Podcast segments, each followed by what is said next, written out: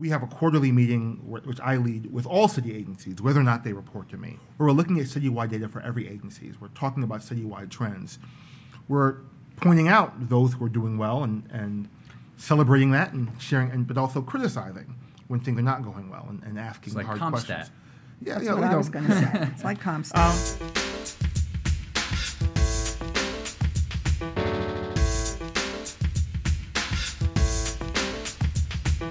Welcome to What's the Data Point from Citizens Budget Commission and Gotham Gazette. I'm Ben Max from Gotham Gazette. I'm Carol Kellerman from Citizens Budget Commission. You can find us at gothamgazette.com and CBC at cbcny.org. We're on Twitter at Gotham Gazette and at CBCNY, and I'm at TweetBenMax. For those unfamiliar, Gotham Gazette is a watchdog news publication published by Citizens Union Foundation, and CBC is a nonprofit, nonpartisan fiscal watchdog uh, with a long storied history. Um, on this podcast, we're teaming up to discuss all sorts of important public policy matters uh, attempting to tackle some of the wonky material in more accessible conversation. So tell your friends, tell your colleagues, uh, tell your family about the podcast. What's the data point? And you can find us all over the place, including on iTunes and elsewhere. So, for the first time in our 10 episodes so far, we're, that, we are without Maria Doulis, who is now out for a while on maternity leave. So, we wish her the best. We look forward to her return. But here today is Carol, the president of CBC, and uh, that's great that you're joining me. Carol. Glad to be here. and we are joined by Richard Buery, deputy mayor for strategic policy initiatives under Mayor Bill de Blasio. Welcome. Thank you. Thanks for having me. And uh, Richard oversaw the pretty universally applauded rollout of the Universal Pre K program, so we'll maybe touch on that for a minute. But we're actually here to discuss something different. Our data point for today is 30%. Carol? 30%. That is the share based on dollar value of city contracts to be awarded to minority and women owned businesses in New York by fiscal year 2021. This would be an increase from the 14% awarded in fiscal year 2016. To meet this goal, the city is taking several steps, including one, creating a new mayor's office to serve as a one stop shop for MWBEs to connect with city agencies and to coordinate with the work of other city offices responsible for procurement. Two, increasing the resources of the Mayor's Office of Contract Services and the Department of Small Business Services to fund capacity building programs and other free services to help strengthen MWBEs. Three, creating a new certification application for MWBEs to certify 9,000 businesses by 2019. And four, improving the city contract financing loan program, a $10 million revolving fund that allows eligible MWBEs to apply for loans up to $500,000 with an interest rate of no more than 3%. To emphasize the importance of the new initiatives to the administration, the mayor has placed the deputy mayor for strategic policy initiatives in charge of the program, and he works closely with Jonnel Doris, the new MWBE senior advisor. We will discuss this and other programs under the deputy mayor's supervision in this episode. So thanks again for being here. Uh, thank you, Carol, for that rundown. So we like to give people a bunch of information at the top, and then it follows. The discussion follows from there. So we'll get back to all that stuff, but at least we get all that information in people's ears once. And since we're talking complicated stuff, now they get to hear a little bit of it again from you. So this has actually been a topic of some controversy, and the mayor said, "Hey, I got to get one of my top people um, on top of things here." So you've been tasked with the mayor. We're almost a year from the creation of this new office and you being put in charge. So tell us where we're at. Well, sure. First of all, again, thanks Ben and Carol for having me. And um, yes, the mayor wanted to put one of his top people on it, but they weren't available. So, uh, unfortunately, uh, I I have been given the charge, and uh, and it's great that you guys are doing this podcast. It's really interesting idea. I hope to be as compelling as Serial, so we can uh, get your ratings up. Um, yeah. So uh, as you said, you know, the mayor announced this overarching goal of increasing utilization of minority and women businesses for city contracting to 30% uh, by the end of fiscal year 21. And by context, we were about 8% when we came into office. We were uh, 14% at the end of the prior fiscal year, fiscal year 16. Um, we haven't released fiscal year 17 numbers, but we will shortly. And, um, uh, and so we are on a good trajectory. Uh, and that is a trajectory that is going to, you know, going to go up and down because, as you can imagine, any given year, we're procuring different things, more things, fewer things. Uh, we might be procuring lots of things where there's lots of minority women businesses, and another year we might be procuring uh, things where there are fewer minority women businesses. So we expect it to go up and down. But a lot of the work here is about building the capacity of industry in New York so that year after year, we're able to be more and more competitive in more and more industries. Uh, and it, it, really gets to the heart of so much of what I think this administration is about and why I uh, joined uh, Bill de Blasio in this, uh, in this adventure in city government. Because at the heart of, I think, everything that we do is really about creating a city that works for everyone. And that means a number of things. It means a city where everyone has a place to live that they can afford. It means a city where everyone is safe, regardless of what neighborhood you live in. It means a city where everyone has access to the best educational opportunities the country has to offer. But it's also a city where everyone has the chance to build wealth. Everyone has the chance uh, to be successful in business. Um, and that really is at the heart of so much of what we do, because if we really know we want to build a, a truly just and equitable city, it's not enough to have a city that's doing a good job in delivering services. We have to have a city where people actually have a chance uh, to build wealth and grow wealth. And uh, particularly in this moment, where in so many ways uh, people are under attack, whether it's people of color or women or uh, immigrants are under attack, uh, it's a good reminder that in this city, this is a city where we really have our doors open for everyone. Uh, where immigrants are the biggest cohort of small business owners in the city, uh, and we want to make sure in a place where, unfortunately, you know, opportunity hasn't really always been open to everyone. We want to do our part to make sure opportunity is open to everyone, and, and because the city is such a big buyer of things. Uh, you know, we yeah, do so much. Fifteen billion dollars in contracts. Absolutely. Right, the... um, absolutely. So you know, because the city is such a big buyer of things, part of our power is an engine of economic opportunity by making sure that we give everybody a chance to be a part of doing business with the city, by giving everyone a chance to share their expertise, their knowledge, their know-how. Uh, that really can conflict, can though, right? Correct me if I'm wrong. That can conflict with the fact that a lot of times you want to do things at really big scale, and a lot of times MWBEs are not at the same scale as companies and businesses that are not MWBs, so that are white owned or so what is that tension? How are you managing that tension? What's well, I, I think I, mean, I understand the question, but I think in some way that's a false tension, at least if you think about it in the long term. Because ultimately, the way to make sure that the city is doing the best job in delivering services to citizens is to have a robust set of business partners that we can work with to get that job done. As long as we have a city where the uh, big economic players don't really look like the city, we're losing out of those opportunities over the long term. So it may be true in the short term. It's not it may not always be the efficient way to do business in the short term, but I can tell you over the long term, the more that you have more and more businesses that look more and more like everyday New Yorkers who are growing, who are competing with one another, the city will actually benefit in the long term. So for me, it's about investment. I mean, you're investing in things in the short term in order to yield a payoff in the long term. Uh, you know, you talked about pre-K before. I mean, it's just, to me, it's the same. It's the same logic in the educational space. You invest in early child education so that young people are better able to succeed as they go through their educational careers. A lot of what we're doing is trying to develop and support small and emerging businesses, uh, and particularly businesses led by women and people of color, so that over time they can grow, they can gain experience, they can learn what it's like to do business with the city, and therefore have a chance to uh, to compete for ever larger contracts and to do ever bigger work for the city.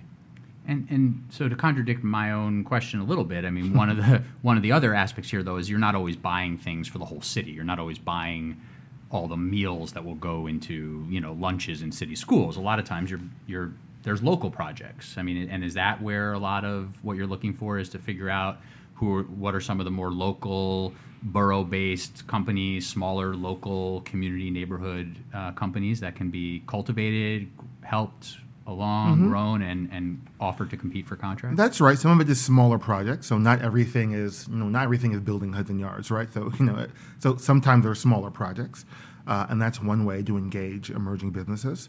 Um, but it's also about subcontracting uh, contracting opportunities. Even on a big project, there are lots of opportunities. You know, the big business, a big contractor doesn't do everything on their own.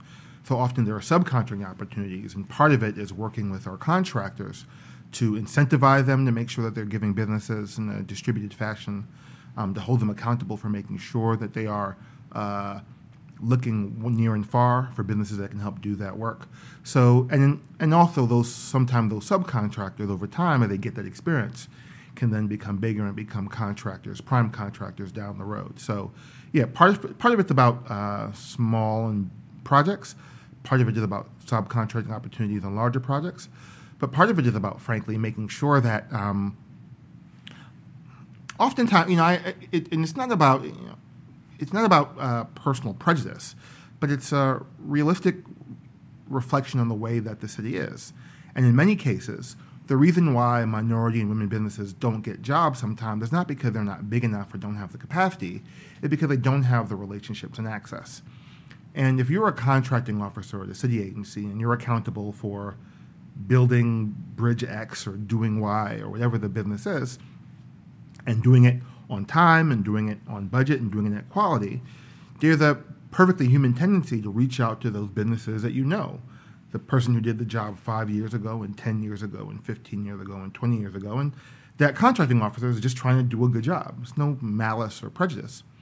But when you do that, you uh, concretize injustice. You are you you concretize injustice. Is that the word? You you sort of hold in place all the disadvantage that existed five years ago and ten years ago, fifteen years ago and twenty years ago, and you don't create room for new businesses to enter the marketplace. So um, it's also about changing culture and holding people accountable a different way, asking questions uh, making sure that we have processes that force people to look beyond who they're used to doing business with. And so that's a big part of this too, is driving accountability. And that also, uh, it's not just about the future, it's about having justice now for people who are ready and willing to do the work, uh, but who often don't have the relationships or the trust or the contact or just a knowledge of how to do business with the city, which is different than the knowledge of how to do the work. I wanted to ask you about uh, another one of your very extensive list of program responsibilities, mm-hmm. the Renewal Schools program, mm-hmm. which is, I think, modeled to some extent on the community schools you created when you were CEO at the Children's Aid Society. This was to be a three year program in selected schools that began in 2014, and the three year evaluation period is up this coming November. Um, and as I understand it, you're going to look at how these schools have done and decide which of them should continue and whether any of them should be closed or changed in some way as a result of the program. Um, we are a fiscal watchdog, and so I want to uh, note that when the program was started, the estimate was that it would cost about $160 million over three years, and at this point, it's cost probably, depending on how you calculate it, closer to $400 million. And there's also several hundred million dollars included in the budget plans for the coming um, next two years. So, could you describe the Renewal Schools program and explain why the cost has gone up so much? So, just to be a little bureaucratic, I'll step back a second because I sort of confused two different concepts, right? So, one are the renewal schools, which, as you say, is an initiative of the Department of Education to provide support for a set of schools that had persistently failed to achieve the kind of educational outcomes uh, that we as citizens expect and certainly that children deserved. And the mayor and Chancellor Farina made a big commitment to invest in those schools, to try to give those schools and their principals and their teachers a chance to be successful, also with increased accountability, uh, where the mayor and the chancellor were very clear that after three years, based on what changes they saw in those schools, they would make decisions about which ones could be successful. And the idea was we know that closing schools can be a very traumatic experience for the schools and for the communities. Before taking that extreme step, one, to make sure that we did everything we could to give those schools a chance to be successful. And that includes everything from investments in out of school time programming to uh, extended learning time to different levels of supports and training for teachers and administrators. The community schools is a different initiative, and that's the initiative that I lead, uh, that I help lead. The Community Schools Initiative uh, is really based on the concept that, um, you know, so often in education we think about how to improve education. We are rightfully focused on the teaching side of the equation, right? How do we make sure that teachers have the skills they need? How do we make sure that principals have the resources they need? Uh, and in some ways, I like to think of community schools trying to take just as seriously the learning side of the equation. That when a kid shows up at school at 8 o'clock in the morning, um, they're not an empty vessel. They bring with them every part of their lives that they were dealing with at 7.59 in the morning. So if they were hungry at 7.59, they're going to come to school hungry. If they couldn't see the blackboard at 7.59 because they have a vision problem, they're going to have that same problem when they show up to school. If they were homeless, if they're depressed. And so what we try to do with community schools is to try to give schools the resources and supports they need to address some of the poverty-related barriers that can stand in the way of children learning. So with our community schools initiative, that is an initiative that goes beyond the renewal schools. Um, but every renewal school all the renewal schools is a community school, but not every community school is a renewal school. Right. Um, and so my work personally is not so much on the academic side of the renewal school; it's on the, the um, social the services social supports, and supports. Uh, and that's the work that we did at the Children's Aid Society. Um, uh, but it's uh, and so I guess I would say a few things. Um, you know, on, on one level, I think the power and the value of community schools, um, it would be a mistake to view them solely in terms of what are the academic outcomes that happen on the other end. Uh, you know, we, um, just at one data point, through a partnership with Warby Parker, we have distributed some 20,000 eyeglasses for free to students um, who needed them. They have a very clear academic value because I said before, it's very hard to learn if you're getting headaches, you can't see what's going on in class. But it offers real values to family that can't necessarily be quantified in your third grade or fourth grade ELA exam. Um, uh, and so a lot of what we're doing in our community schools, I, I think, are what should happen in every school. Like every school should have an apparatus to support the mental health needs of their students. Every school should have a robust after school program. Every school should have connections between young people's uh, physical health needs, like eyeglasses, uh, and a strategy to help make sure we tie those students to those needs, um, especially because school is such a great place to deploy those services um, uh, because that's where the kids are. So I, I want to be careful about tying those two things together. Um, but what, what, I would say is, I think that what I would say is what the mayor and, and the chancellor promised. Uh, we have seen uh, progress in, in renewal schools as as the chancellor recently announced, we talked about the results on the state um, math and English test scores. Um, and I think the mayor and the chancellor are still committed to doing a hard review of those schools to see which schools should continue. And the chancellor's already made some hard decisions about consolidating schools where necessary. I know she's going to continue to make those decisions. But we're going to continue our community schools initiative in part because um, those supports that young people need, kids need those supports everywhere. Uh, we initially had a promise to have 100 of these schools. We're going to be at 200 this fall.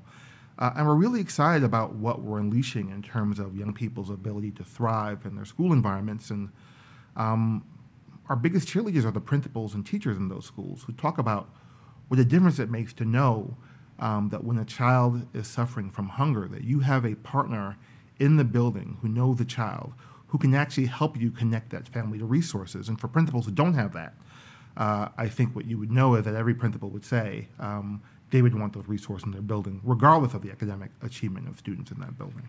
Particularly with respect to the renewal schools, you would think that in, in, both. You would think that with all the enrichment and the extra attention to teacher training, et cetera, that these would be attractive places and that kids would want to be there and parents would want their kids to be there. But um, I don't know about the rest of the community schools, but with respect to renewal schools, in fact, enrollment keeps falling off, which is kind of counterintuitive. Kids leave those schools. Do you have any sense of why that is?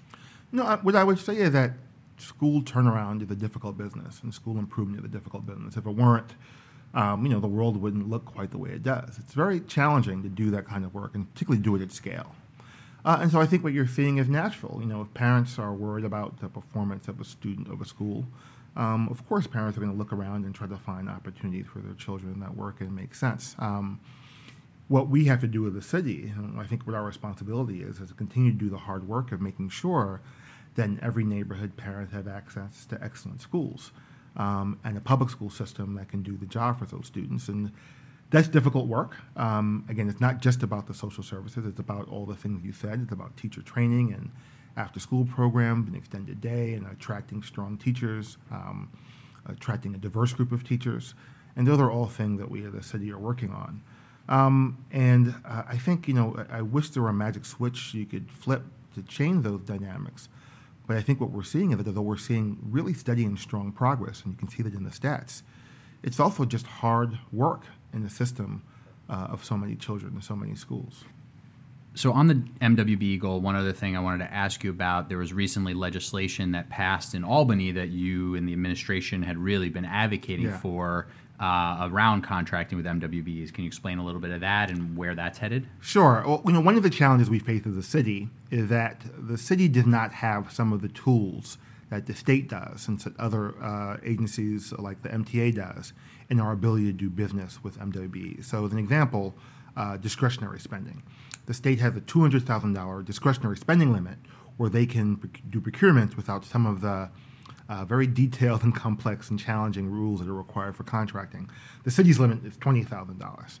So that's one example where we've been advocating very strong with the state. You know, the a pretty sophisticated organization. We need the same kind of flexibility, and we were able to get a hundred and fifty thousand dollar uh, discretionary spending limit in the state bill.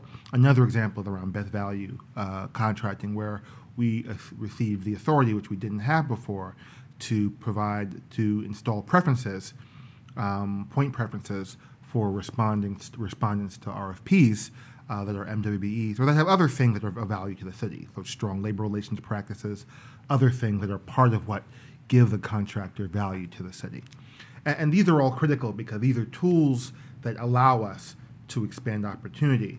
Uh, discretionary is a great example because it means that on smaller jobs, we can uh, have competitions and still have competitions, but you can have competition that have less overhead and less they're less difficult for the respondent.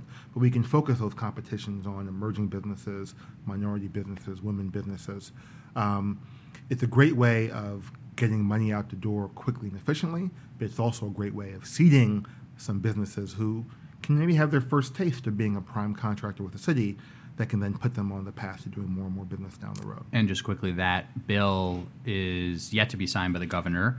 Do you have any indication that he's wavering on it? Or Well, look, we no, we, this has been uh, this bill. You know, we had overwhelming support in the assembly. I think like 115 to 10. I forget the number. Unanimous support in the state senate.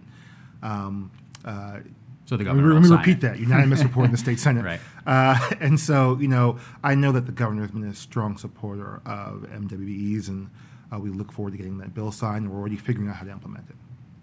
So you- You mentioned accountability a couple times. One on Mm-hmm. MWB. Obviously, we're talking accountability on renewal schools. Some actions, as you mentioned already, have been taken. Others, the mayor and the chancellor have said, are upcoming.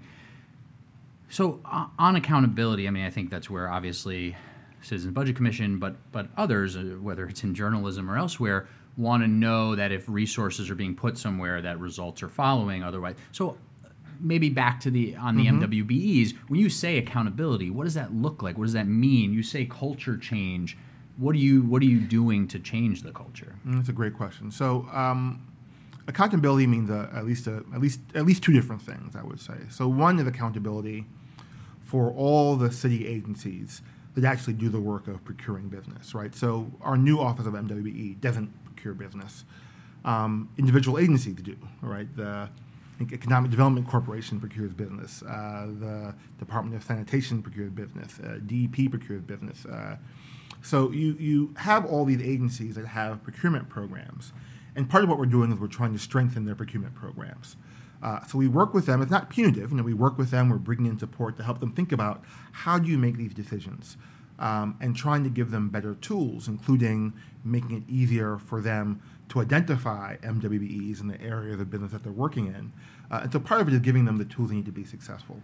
The flip side of that is accountability, right? It's it's and so one way that looks is that the mayor and all the deputy mayors, my colleagues, all of whom have agencies that report to them, they get regular quarterly uh, results that show how are the agencies in your portfolio doing here, who is procuring at the highest level, who's not, who's procuring the most business and who's not, um, what challenges have we faced. So part of it is that what I want uh, for the mayor and for the deputy mayors to do is when they're working with one of their agencies, when they're having their regular oversight with one of their agencies that report to them, I need them to think about MWBE procurement as a critical performance indicator, just in the way they think about, you know, you know, pick your poison depending on the agency.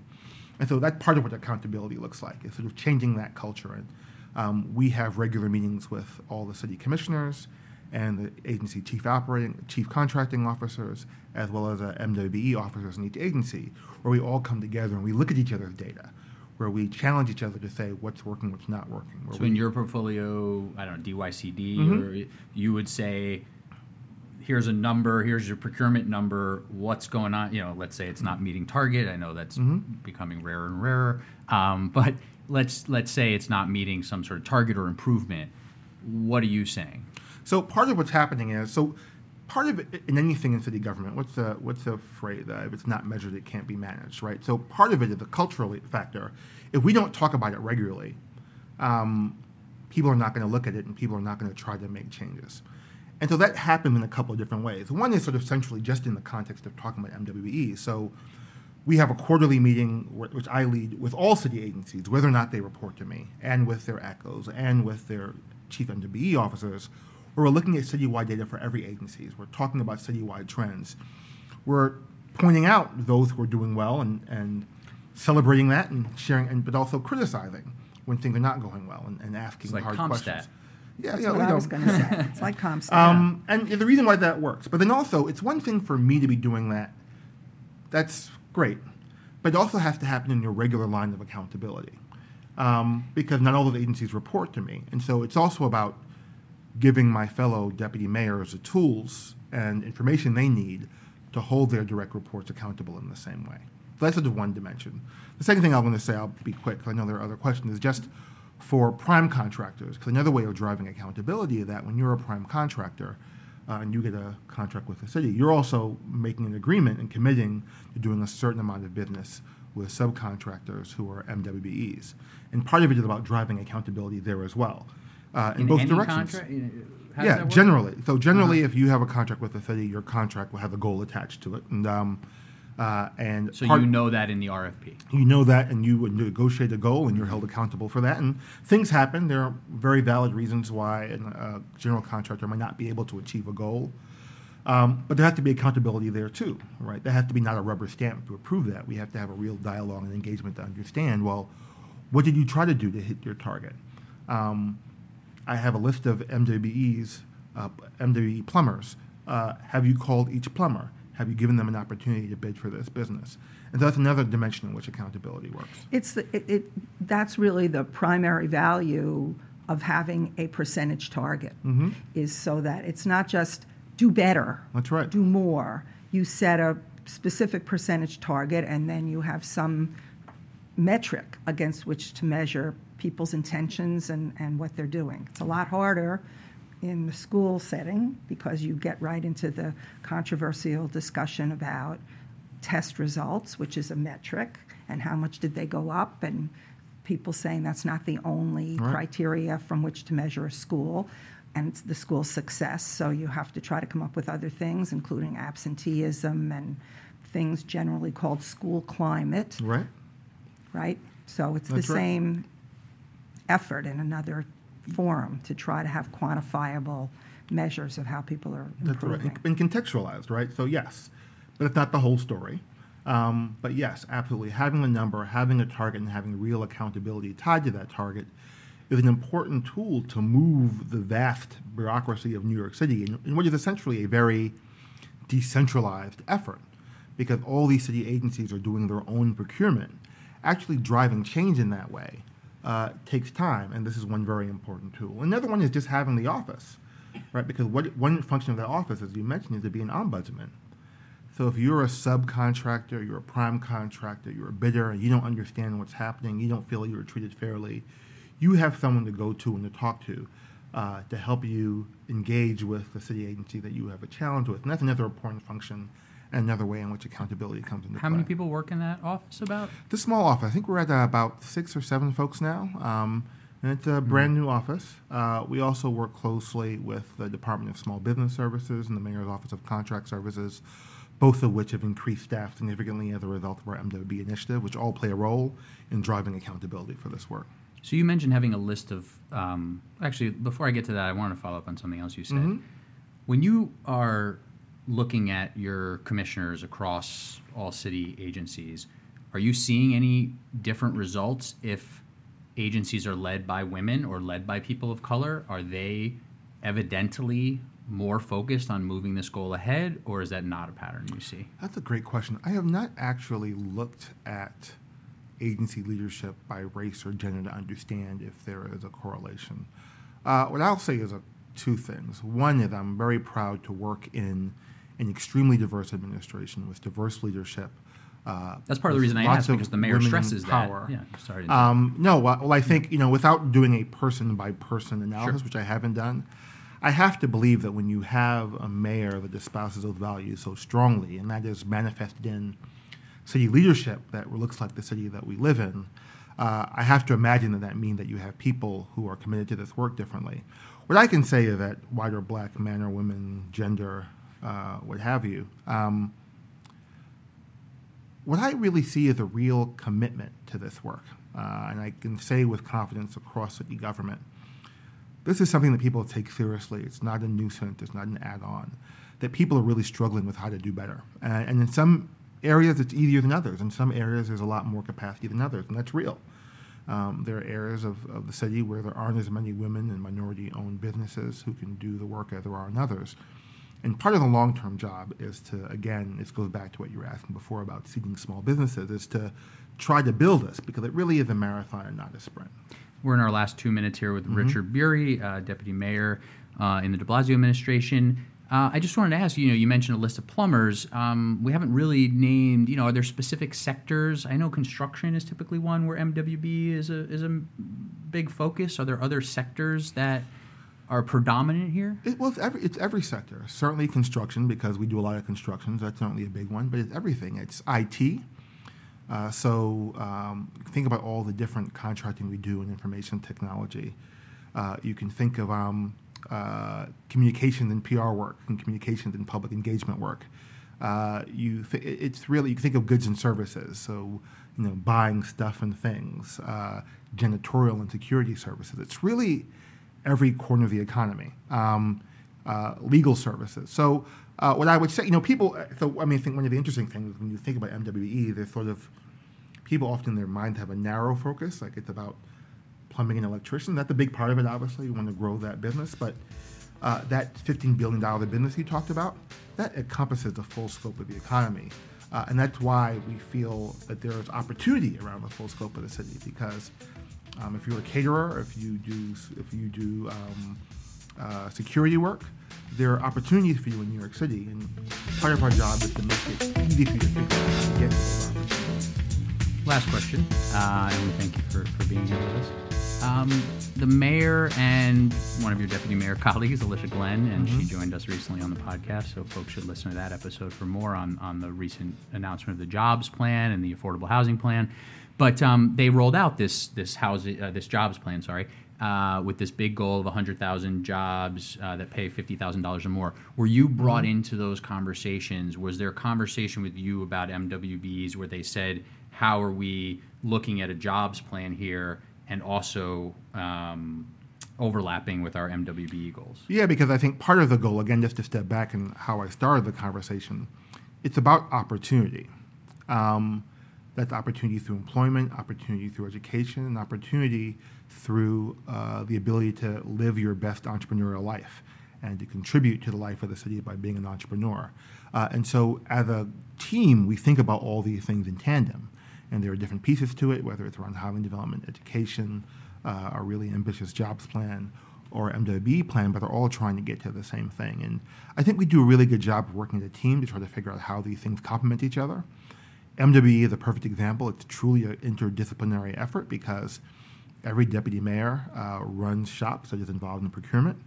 Uh, and sometimes those things, as I said before, can can feel like you're butting heads a little bit because you know you're at the same time you're trying to get a job done as quickly and as cheaply as possible, uh, while at the same time making sure that you're achieving equity goals. But what's good about having a team is that we can work together and respect everybody's perspectives and try to come up with good compromises and good solutions that achieve all those goals. And I think we're moving in the right direction. All right. Well, a lot more to lot more to talk with you about, but we'll leave it there for, for now. We appreciate the time.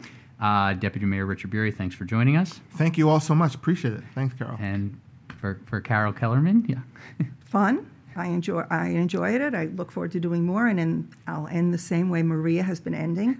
Bye.